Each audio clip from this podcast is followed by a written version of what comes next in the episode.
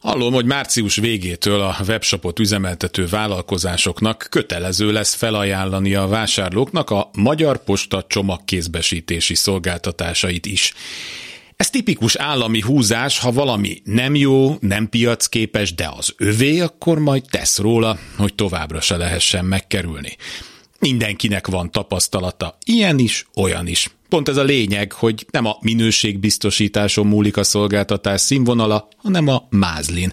Van-e a postással olyan informális kapcsolatunk, hogy felhozza az ajánlott küldeményt?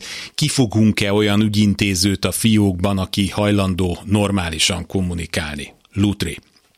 Most arra már nyilván kitalálta a kedves hallgató, hogy a Kárpáti személyesen cseszte fel magát. Mit is tagadjam, legalább van kinek panaszkodnom. Szóval szokás szerint a futár próbálkozás nélkül bejelölte, hogy nem sikerült átadni a csomagot, és azzal a lendülettel vitte is a központba. Oké, okay, ezen már át is siklik az ember, 1978-ban születtem Magyarországon, itt vettem először levegőt, e föld nevelt, mindent értek. A technológia azért már beszüremkedett ebbe a jól konzervált szocialista nagyvállalatba is, tehát online lehet követni, hogy elvileg merre jár a csomag. Az azonosítási szám szerint egy ismert gigapostám volt. Remek, útba esik, amikor jövök a Bencúr utcába. Rutinosan mentem fel az első emeletre, Legutóbb is ott landolt. Belépőjegyet is lehetne egyébként szedni turistáktól a bejáratnál. Az épület ugyanis egy jól konzervált 70-es évek Szovjetuniója, nem csak hangulatában, de nagyjából személyzetében is. Sorszám, várakozás, pulthoz lépés, csókolom, ezzel a számmal van itt nekem egy csomag, mondom én. Hát sajnos ezzel a csomagjelzéssel nem ide kellett volna jönnöm, hanem az épület másik bejáratához, első kereszt utca, stb., mondja az ügyintéző. Legutóbb pont ilyen formátumú jelzéssel kaptam meg a dobozt itt, mormogom magamban, de hát ez van. Szóval emeletről le, utcára ki, séta, másik kapu, sor végére be. Vár, vár. Jó napot kívánok, jöttem egy csomagért, ez a száma, mutatom én. Ez nem a mi számunk, ez az a cégé, akitől mi átvettük, ezzel nem találom meg, mondja az ügyintéző ocelot mintás testhez tapadó szedben, amire zöld postás mellényt vet, mert húzat van.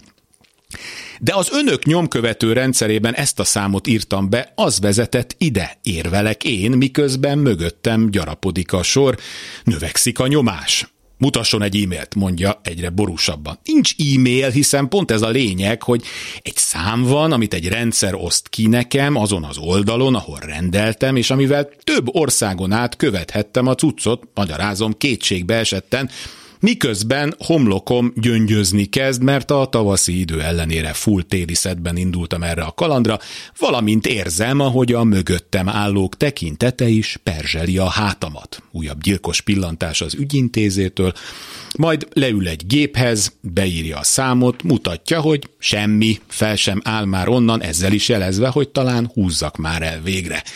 Ezen a ponton én is meginoktam, a szűk helyiségbe már nem fért több ember, a további érkezők a lépcsőházban álltak.